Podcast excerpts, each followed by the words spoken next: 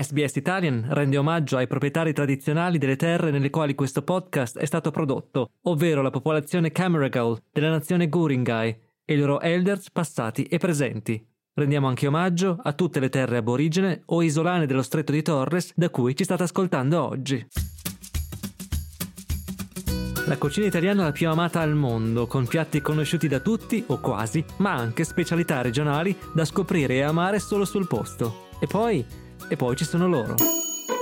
I segreti nascosti, i piatti che si condividono solo in famiglia o nei ristoranti più tradizionali, che non finiscono spesso su Instagram.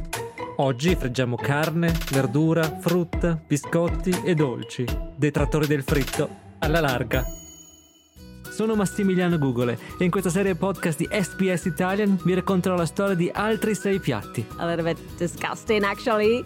Yeah, I like it too much. Oh my god, yuck! Delicious. Bruttini magari, ma che offrono un ritratto inedito dell'Italia, della cucina italiana e dell'amore degli italiani per il cibo.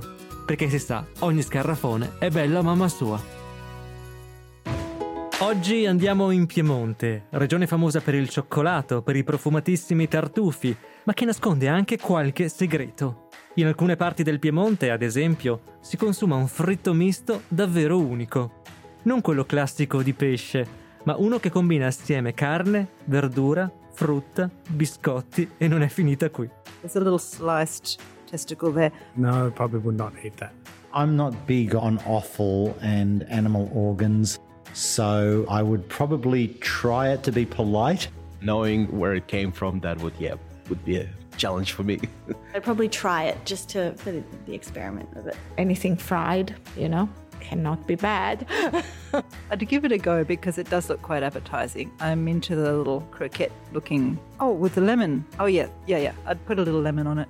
Come si spiega questa bizzarra composizione, questo friggere e mettere tutto assieme nello stesso piatto quel che di solito mangiamo separatamente? Lo chiediamo a Marta Frola e Davide Caprino, chef e proprietari del ristorante di Crea nel cuore del Monferrato, niente po' di meno che sede dell'Accademia della Fricia. Ciao Marta, ciao Davide. Ciao Massimiliano, ciao. Ciao. Allora, come si sente intanto ad essere custodi di una tradizione secolare? Guarda, siamo molto orgogliosi soprattutto per il fatto che il fritto misto, la friccia, come la chiamiamo qua in Monferrato, è un piatto che appartiene un po' alla nostra tradizione familiare, di quando eravamo bambini, insomma, era proprio il piatto conviviale per antonomasia della festa, dello stare insieme, e quindi è una cosa che ci rende molto, molto orgogliosi. In più è un piatto che noi prepariamo qui al ristorante quasi quotidianamente, quindi è un po', un po l'emblema del nostro locale. Ecco. La cosa un po' strana, nel senso per tutti e due, è che pur che lo facciamo tutti i giorni, quasi tutti i giorni, c'è sempre la stessa paura, emozione, perché comunque è un piatto importante, escono 13-14 parti insieme, devono essere perfette tutte le volte, quindi è molto molto impegnativo, ecco, come piatto.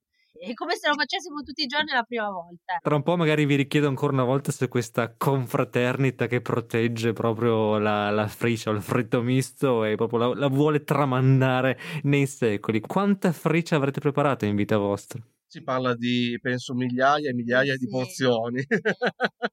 Molte. no, come diceva Marta, è un piatto complicato, per questo c'è sempre questa piccola ansia no, nel prepararlo, anche perché come tutti i piatti poi della tradizione o che appartengono proprio alle famiglie, ci sono ovviamente varie versioni, no? un po' in tutto il Piemonte, nel senso che se tu mangi un fritto misto a Cuneo sarà sicuramente diverso da quello che mangi in Monferrato oppure nel Vercellese.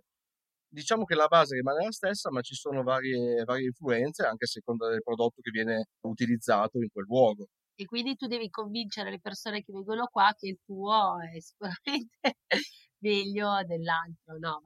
È, è difficile perché appunto qua c'è una percentuale di persone che lo vogliono provare per la prima volta, sicuramente, no? Che arrivano fuori regione, ma la maggior parte è gente che quotidianamente o comunque nella sua vita lo mangia a casa e quindi tu lo devi sempre fare quasi perfetto, perfetto, perché comunque lo conoscono e lo paragono sempre a quello della zia, della nonna, della bisnonna, della trisnonna e eh, lo facevano così e quindi è anche bello perché tanti tante volte ti danno dei consigli e tu alcuni li, li assimili comunque, cerchi dici ah in effetti possiamo provare a cambiare oppure mettere quella cosa che non pensavamo che stava bene, insomma. È sempre un'evoluzione, ecco, anche se è quello della tradizione, ma eh, c'è sempre una piccola evoluzione poi nel tempo. Non si finisce mai di imparare, insomma. No. No, no, ecco, poi descriveremo anche la, la ricetta, però prima parliamo degli ingredienti. Insomma, avete detto che qui, che, che lì in Piemonte è quasi normale, si mangia spesso, ma se uno legge gli ingredienti o vede gli ingredienti tutto insieme, insomma, potrebbe anche essere un po', non dico spaventato, ma insomma un pochino così, preso di, di sorpresa. Quanti ingredienti ci sono? Guarda, allora, è vero quello che dice, nel senso Sì. che leggendo la ricetta uno potrebbe essere spaventato. Essendo un piatto della tradizione contadina, eh, come mai è nato il fritto misto? Perché è nato il fritto misto? Calcola che una volta gli animali si uccidevano, si macellavano direttamente in casa all'interno delle, delle famiglie. L'animale veniva diviso in quarti e poi ovviamente rimaneva il famoso quinto quarto che è rappresentato appunto dalle frattaglie, quindi si parla di fegato, di polmone, di cervello, di intestino. Per non sprecare queste parti venivano impanate e poi fritte e consumate appunto all'interno della famiglia in un modo molto, molto conviviale. Quello che può spaventare in effetti è proprio la natura di questi ingredienti, perché si parla di cervello, si parla di filoni, come li chiamiamo qua noi in Piemonte, in Monferrato, in realtà poi nel resto d'Italia, d'Italia vengono chiamati schienali, che non sono altro che il midollo, il midollo spinale che è all'interno della colonna vertebrale. Poi si parla di fegato, si parla di polmone, si parla di testicoli di toro, quindi capisci che sono tutti ingredienti un po' particolari, ai quali ven- viene abbinato anche una parte dolce. Scusate, anche testicoli di toro? I testicoli sì. di toro, sì, sì, sì, sì. e sì, sì. proprio per non dare, dire al tavolo questo nome si dice granelle. È una, una versione un po' più Così uno-. Sì, ma il segreto è Cosa se- aspettate, se uno chiede lo spiegate, ma altrimenti Uno rimane un po' così ambiguo. E uno non sa cos'è le mangia. Se no, no, ma in realtà tu E poi glielo dite però. Sì. Allora, alcuni che non l'hanno mai assaggiato gli diciamo sempre di provarlo senza dire che cosa sono quelle parti lì.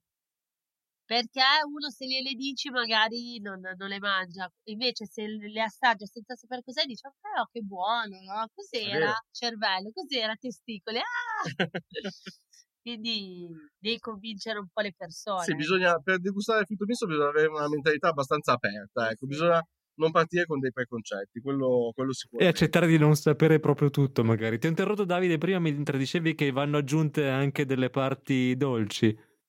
Sì, perché sempre come, come tradizione vuole, vengono utilizzate quelle parti dolci che comunque nelle case di una volta c'erano sempre in dispensa, vale a dire le mele, vale a dire l'amaretto che è proprio un simbolo dolciario del Piemonte perché è un biscotto secco e quindi a lungo conservabile. E poi viene aggiunto anche il semolino che è fatto semplicemente di semola e latte e poi aromatizzato con il cioccolato oppure con la scorza di limone, quindi tutti gli ingredienti che si potevano trovare in casa. E il bello proprio del fritto misto è questo alternarsi di, di sapori un po' più forti, quelli che riguardano della carne, con quelli un po' più dolci che riguardano invece appunto la parte dolce. Detto così sembra un piatto davvero impegnativo da preparare anche in un ristorante, ma lo si può fare a casa? C'è chi lo fa ancora a casa? Sono in pochi, sono in pochi farlo, a farlo a casa, anche perché calcola che tutta la parte delle carni deve essere prima sbollentata in acqua e aceto, poi deve essere raffreddata. La parte invece dolce è un pochettino meno complicata, nel senso che tu prepari questo semolino, eh, lo fai raffreddare, lo tagli in losanghe e poi il tutto viene impanato per quanto riguarda semolino e carni e poi fritto, mentre invece la mela e l'amaretto vengono avvolti da questa, da- dalla pastella, la pastella classica, e poi fritto anche questo. E si mangia accompagnato da un contorno di carote semplicemente saltate, saltate al burro, proprio per dare questa parte un po' più, più leggera, tra virgolette, perché il piatto è abbastanza impegnativo e sostanzioso, non solo da, da preparare, ma anche da degustare. Le carote col burro sono la parte leggera. per noi sì, assolutamente. ma poco burro, eh, te lo assicuro. Proviamo allora a raccontare proprio la ricetta. Nella parte che riguarda la carne c'è la bistecca di maiale e la bistecca di vitello. Poi abbiamo il cervello, il fegato, il polmone, il filone o lo schienale come lo vogliamo chiamare, i testicoli del toro. Nella parte dolce invece c'è la mela, il semolino al cioccolato, il semolino invece aromatizzato al limone e l'amaretto e poi questo contorno di carote. Il tutto viene accompagnato, sempre per alleggerire il tutto, da una salsa tipica piemontese che è il bagnetto verde, il bagnetto verde, che è una salsa a base di prezzemolo, aglio, quindi insomma anche questa è una salsa abbastanza importante, poi in alcuni casi viene aggiunto il pollo d'uovo oppure l'acciughina, insomma è una salsa che va a accompagnare le carni, una salsa importante anche questa, ecco. Naturalmente il tutto viene innaffiato con litri e litri di barbera o di grigliolino, perché ovviamente è un piatto che richiede un vino strutturato, un vino corposo. Naturalmente. e le bistecche vengono semplicemente impanate e poi fritte, impanate nell'uovo e nel pancartato. Mentre invece la preparazione un pochettino più lunga è quella delle frattaglie, in cui quindi fegato, polmone, cervella e testicoli vengono prima sbollentati in acqua e aceto, poi vengono fatti raffreddare, vengono sporzionati in porzioni abbastanza piccole e anche queste vengono passate nell'uovo e poi nel pangrattato e poi fritto. Altro discorso invece per la parte dolce. Eh, il semolino viene preparato sia quello al cioccolato che quello al limone facendo bollire il latte con il zucchero. Per quanto riguarda il semolino al limone con scorza di limone e vaniglia, poi viene aggiunta la semola si fa questa crema molto, molto densa, molto invitante, anche perché poi eh, in cucina quando prepariamo si sprigiona proprio questo profumo molto invitante di, di limone e cioccolato e viene poi steso su un bancone di, di marmo fatto raffreddare. Una volta indurito viene tagliato a losanghe e viene impanato anche questo. Le modalità diverse invece per quanto riguarda l'amaretto e la mela. La mela viene detrossolata, viene sbucciata e tagliata a fette poi sia amaretto che pastella vengono singolarmente immersi in questa pastella che è semplicemente a base di eh, zucchero, farina e birra oppure acqua gasata e poi fritta. Per le carote invece semplicemente carote tagliate e poi saltate, saltate al burro aromatizzate con un po', un po di sale solitamente. È questa la ricetta, quella ufficiale o l'avete un po' personalizzata? ci sono ricette della tradizione che non possono essere toccate effettivamente e sicuramente il fritto misto è una di quelle. Eh, non possiamo permetterci di personalizzarle troppo anche perché andremo incontro a critiche feroci, come diceva Marta, di nonne, bisnonne, zie. Quindi ogni tanto ci scappa la mano e proprio per, una, per un piacere nostro, magari in stagioni utilizziamo magari frutta un pochettino diversa, ad esempio molto buona è la pesca perché la pesca messa nella pastella rimane leggermente acidula e fa molto contrasto con la pastella che invece rimane molto, molto dolce. Quindi è un ingrediente comunque molto apprezzato dai nostri clienti. Sembrano poi cavolate, ma quando cucini poi sono cose importantissime, ad esempio la pastella è fondamentale, però quella ce ne sono miliardi di versioni, sì. quindi c'è una pastella più fine, più spessa, più stile tempura, cioè ognuno poi, ecco, lì forse cambia. Ad esempio, la tradizione di casa mia era mettere nella pastella un po' di grappa, che toglieva il gusto, ad esempio, dell'uovo. E non si metteva la birra, però la birra o l'acqua frizzante così dà molta leggerezza all'impasto e questo sicuramente si è modificato nel tempo. Quei gusti cambiano un pochettino, si cerca di alleggerire sicuramente. Per quanto si può. Sì. Esatto. No, beh, l'olio devi, cioè, sicuramente è più leggero.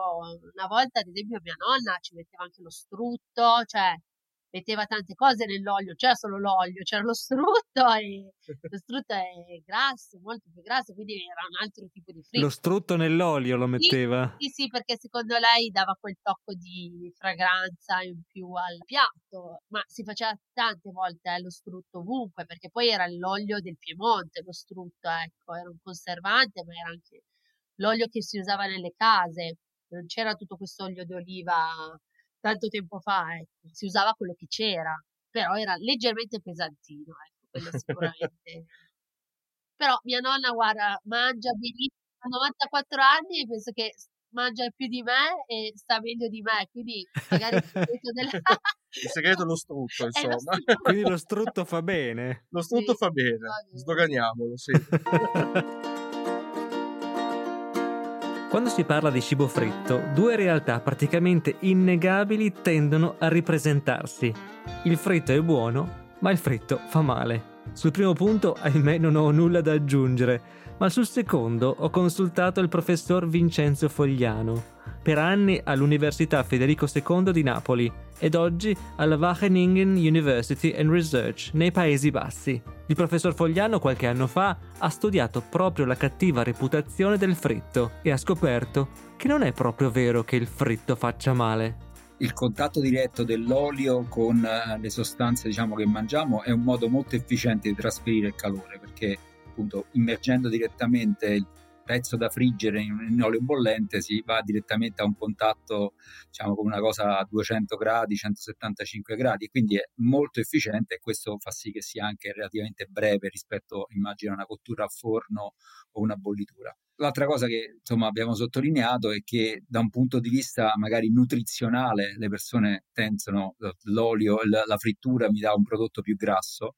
in realtà questo dipende da, da, come si frigge, quindi da qualità del cuoco più che dalla qualità del, dell'alimento. Quindi una buona frittura, come diciamo, è leggera, è una frittura in cui io non sento tanto l'olio. Infatti, in un mondo ideale, niente dell'olio deve essere trasferito al fritto, è soltanto un trasferimento di calore.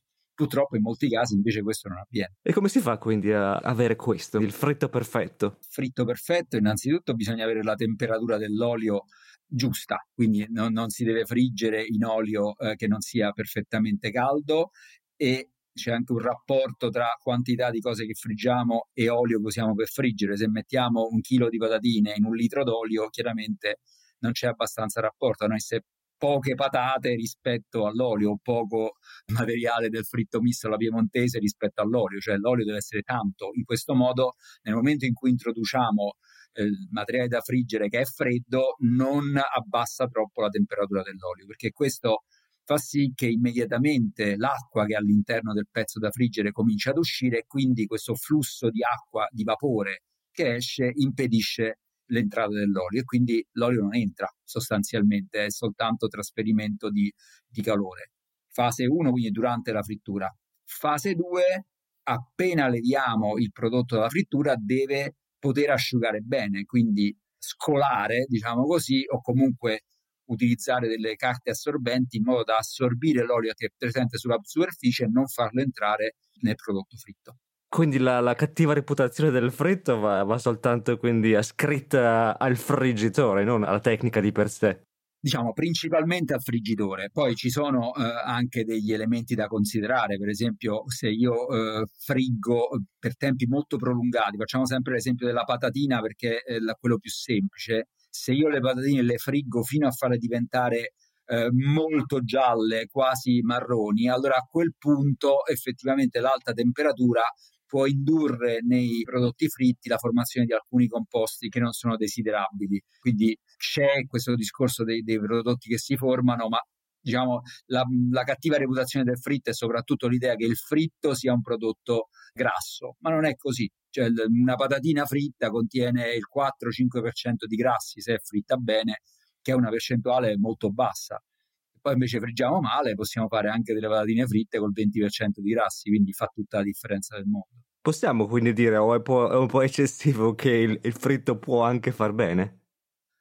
Diciamo, può far bene, un'alimentazione vari- variata può far bene. Quindi, per esempio, vediamo anche cosa friggiamo. Eh. Se friggiamo del pesce azzurro, per esempio, che è un prodotto che consumiamo poco e che dovremmo consumare di più, in quel caso direi che il fritto fa bene. Se friggiamo dei vegetali, dei cavolfiori, questa è la frittura all'italiana classica.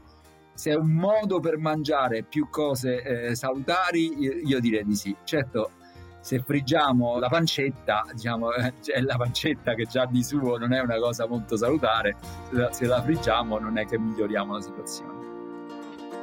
Ciao, sono Marta Frola. Io sono Davide Caprino del ristorante di Crea nel cuore del Monferrato e oggi siamo qui per presentarvi e prepararvi il fritto misto alla piemontese, la classica friccia. Posso chiedere se a voi piace il fritto misto piemontese? Sì, sì, nonostante noi lo facciamo ah, tutti sì, i giorni, il fritto è sempre una cosa molto, molto golosa. Poi vedi, si dice che eh, fritta è buona anche una suola di scarpa.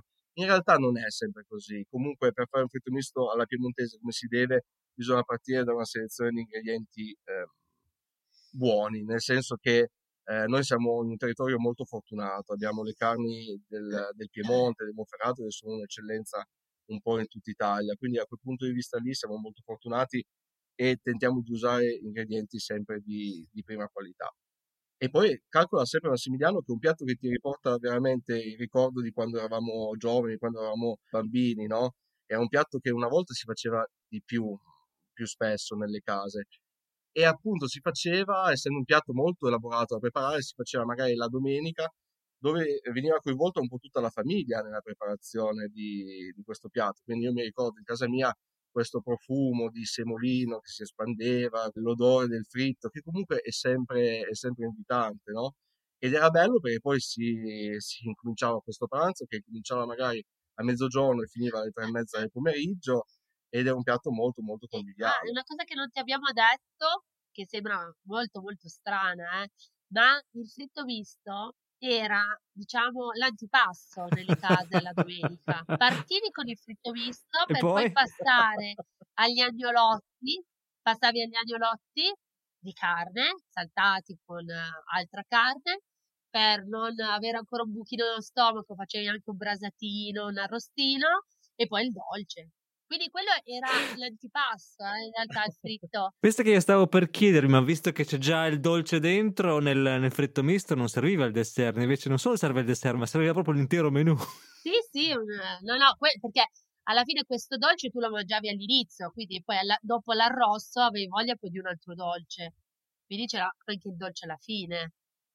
Hai capito? No, è strana questa cosa, me la sono sempre chiesta anch'io perché dopo c'era il primo ancora. Ma sempre è così. A casa mia era così il menù alla domenica. E siete sopravvissuti tutti. Siamo sopravvissuti, sì, Sì, assolutamente. sì, sì. Calcola che tante volte anche dopo il dolce c'è sempre quel pezzettino di Sì, formaggio, ah, sì, perché sì. effettivamente qui abbiamo dei produttori molto molto in gamba e pezzettino di formaggio non si può dire di no. quindi- Infatti, a noi quando vengono al, ta- al tavolo vengono magari delle persone del sud di Napoli, piuttosto che Calabria, Puglia, Sicilia, dicono ammazza, pe- dicono tanto che da noi giù siano pesanti le cose, ma qua non è che le, le fate tanto più leggere, c'hanno ragione. Cioè, Quindi sfatiamo che al nord si mangia meno. No, No, no, assolutamente.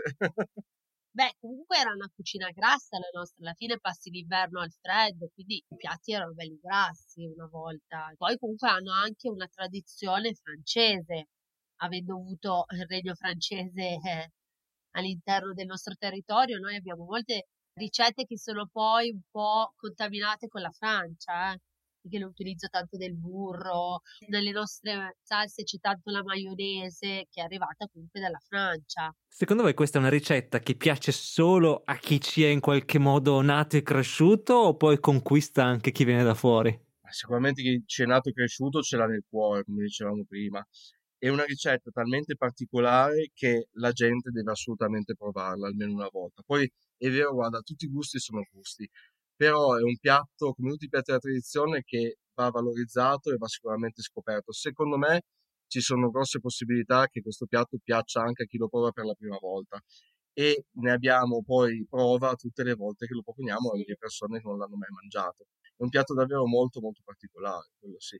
Non solo come gusti, ma anche proprio come consistenze, come viene, come viene servito, perché poi viene servito tutto assieme, quindi come ti dicevo prima, viene mangiato magari un, un pezzettino di mela pastellata insieme a un pezzettino di cervello, poi si passa al fegato, all'amaretto, e quindi è proprio particolare. E questo fatto che si mangi in un tempo abbastanza lungo, proprio perché è un piatto molto abbondante, facilita molto la convivialità tra le persone. Un piatto, un piatto che unisce il frutto misto. Ecco.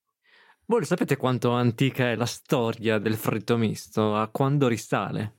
Sappiamo che appartiene sicuramente a una tradizione, a una tradizione contadina, quindi sono quelle ricette che si perdono un po' nel tempo. anche perché comunque l'usanza di friggere, ovviamente avendo la carne che andava poi a male, si friggeva tantissimo, no? Poi si è creato il fritto misto nel tempo, ecco. Infatti, proprio a questo riguardo, qualche anno fa è stata codificata proprio una regolamentazione da parte dell'Accademia della Fricia, dove appunto si dichiarano tutti gli ingredienti e la preparazione esatta. Sì. Perché la confraternita della Fricia e che cos'è soprattutto? È un insieme di persone, una confraternita gastronomica che è nata appunto per tutelare le ricette più antiche, in questo caso il fritto misto. E noi siamo orgogliosi di essere la sede, la sede ufficiale della Fricia, proprio perché tutti gli anni, di solito nel mese di febbraio, vengono riunite le confraternite più vicine a noi e si fa questo grande pasto a base di fritto misto. Ed è una cosa bella perché questo modo di pensare fa in modo di non perdere le tradizioni, tradizioni a cui siamo molto legati che purtroppo essendo un pochettino particolari rischiano comunque di perdersi nel tempo. Però nonostante siate sede dell'Accademia, riuscite ogni tanto a sperimentare anche un po', dovete stare attenti. Mi dicevate prima che la, con la pesca, insomma, un po', un po' osate. Sì, sì, sì, ogni tanto facciamo i birichini, nel senso che ci piace sperimentare. Eh, poi dobbiamo anche dirlo che ad esempio noi siamo anche all'interno dell'associazione senza glutine laici e quindi noi facciamo anche il fritto misto senza glutine. Quindi è comunque una modifica della tradizione, perché comunque il semolino viene fatto con la semola di riso, tutta l'impanatura è diversa perché è senza glutine, quindi lo facciamo leggermente diverso, ecco, però si fa cosa che anni fa una cosa del genere non potevi neanche proporla, assolutamente. No, la cosa diversa è che magari qua noi siamo molto legati al territorio, appunto, ti faccio l'esempio, nel Vercellese si mettono le rane, cosa che qua se noi un giorno dovessimo mettere una domenica le rane viene visto Ti crocifiggono. Sì, sì, sì, c'è proprio questa divisione. Ad esempio io vengo da Vercelli, lì mettono il biscotto con o la marmellata, una crema di cioccolato chiuso, due biscotti chiusi, impanati perché se no è troppo leggero e fritto e non lo puoi fare qua nel Monferrato perché ti guardano proprio malissimo. Cioè, c'è qui c'è la crema, c'è il biscotto, lo impani e lo friggi. Assolutamente sì. Fantastico. E sono divisi comunque i fritti misti eh, da territori, non puoi uscirne tanto. È vero. Quindi è un po' scorretto dire fritto misto piemontese, bisogna andare un po' più sullo, sullo specifico da quello che ho capito. Sì, sì, sì, esatto. Per gli italiani mangiare bene è una cosa seria. Il cibo porta sicuramente tanta gioia e, certo, in cucina ci si diverte, ma le ricette vanno seguite religiosamente. L'Italia ha molte organizzazioni dedicate a proteggere alcune ricette, così da conservarle intatte per le generazioni future. Questa riverenza verso il cibo sembra esprimersi anche nel nome scelto da queste associazioni, che si definiscono confraternite. Non si tratta di sette, bensì di gruppi di ordinari cittadini innamorati di un elemento della gastronomia, come l'Accademia della Friccia, che protegge il fritto misto, protagonista del nostro podcast di oggi.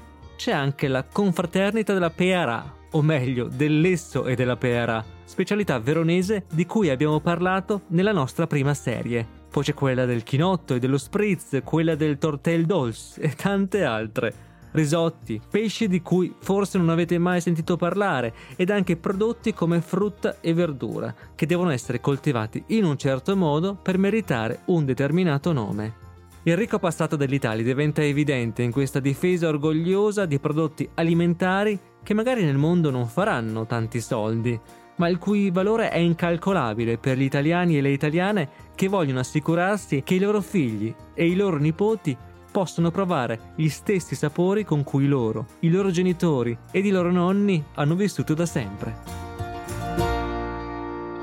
Davide accennava al fatto che queste giornate con il fritto misto sono legate anche a dei ricordi. Volete raccontare uno, magari uno a testa, una giornata che vi ricorda particolarmente dove c'era anche come protagonista o insieme con la vostra famiglia c'era il fritto misto? Beh, per me sì, cioè era sempre fisso la domenica dopo la messa, ma il 90% delle persone del mio paese era così. Dopo la messa si andava a bere la cioccolata calda, a prendere il caffè o il bicchierino di bianco al bar e poi si tornava a casa e c'era la persona più anziana, di solito la zia o la nonna, che preparava il fritto, che durava però, cioè la domenica tua qua in Italia si passava così a mangiare, non si andava per negozi, no? Una volta, quindi tu partivi alla mezza per poi arrivare alle 4 che ti mangiavi il dolce e poi ti facevi un pisolino e, boh, e la sera ti mangiavi l'avanzo perché non si butta niente. sì, è vero, no, è vero anche per me. L'effetto misto fa, fa subito famiglia, fa, fa unione. Come diceva Marta, era il piatto della domenica, quindi si partiva per la preparazione tutti assieme. Sicuramente mi ricordo mia mamma i fornelli, mentre Sì. magari mio fratello e mio papà bevevano un bicchiere di vino, insomma, è una cosa che, che univa Conviviale, molto, sì, che molto univa, perché esatto. che ti faceva stare insieme per forza, Sì. perché l'attesa era quella e boh. E quindi in conclusione possiamo quindi sfatare, come diceva Davide prima, che non tutto quello che è fritto è buono necessariamente. Non è per questo che il fritto misto alla piemontese è buono, quindi non è che sia un piatto dove si butta tutto assieme, è anche complesso. È complesso anche perché ti aggiungo questo, perché poi c'è anche tradizione e tradizione. Ad esempio, alcuni preferiscono mangiare il fritto misto, averlo tutto insieme nel piatto, altri preferiscono averlo, io preferisco averlo poco per volta perché nella mia casa era così. Poco per volta ti arrivava la cosa che si stava friggendo, no? Era proprio una cosa conviviale. Ci teniamo al fritto perché fa parte di noi e dell'amore della famiglia, della cucina perché non puoi mangiarlo in tre secondi, devi stare insieme, parlare, bere del vino. Molto bello, secondo me, come piatto, ecco, c'è tanto dentro. Sono pienamente d'accordo, d'accordo con Marta, è un piatto che, che fa famiglia e ecco, il nostro scopo è quello di, di farlo conoscere, no? Farlo conoscere anche a chi non l'ha mai assaggiato. Spesso combattiamo con chi magari venendo da altre regioni si aspetta fritto misto e quindi non conoscendolo magari si aspetta totani e gamberi, più conosciuto fritto misto di, di mare. che è praticamente l'unica cosa che non c'è nel fritto misto piemontese. Esattamente, esattamente. è l'unica cosa che, che manca, la parte del pesce. E quindi per noi è, è un orgoglio appunto portare avanti questa tradizione. E il nostro scopo è proprio quello di farla conoscere sempre di più. Davvero grazie quindi a Marta Frola e Davide Caprillo del ristorante di Crea per averci fatto assaggiare questo piatto che chissà, non so quanti proveranno a fare a casa, ma insomma magari veniamo a trovarvi. Vi aspettiamo. Ci sentiamo, grazie. E per l'ultimo episodio della nostra seconda serie torneremo in Sicilia, tra Catania e Ragusa, per banchettare con una specialità natalizia, una gelatina dove al suo interno troviamo anche la testa di maiale. Sono Massimiliano Gugole, conduttore ed autore di questo podcast, realizzato con il supporto della produttrice esecutiva di SBS Italian Magica Fossati e con la collaborazione di Max Gosford, Joel Supple e Caroline Gates. Un ringraziamento speciale alla squadra di SBS Food per il loro aiuto. Scopri altri podcast e articoli di SBS Italian sul sito sbs.com.au barra Italian.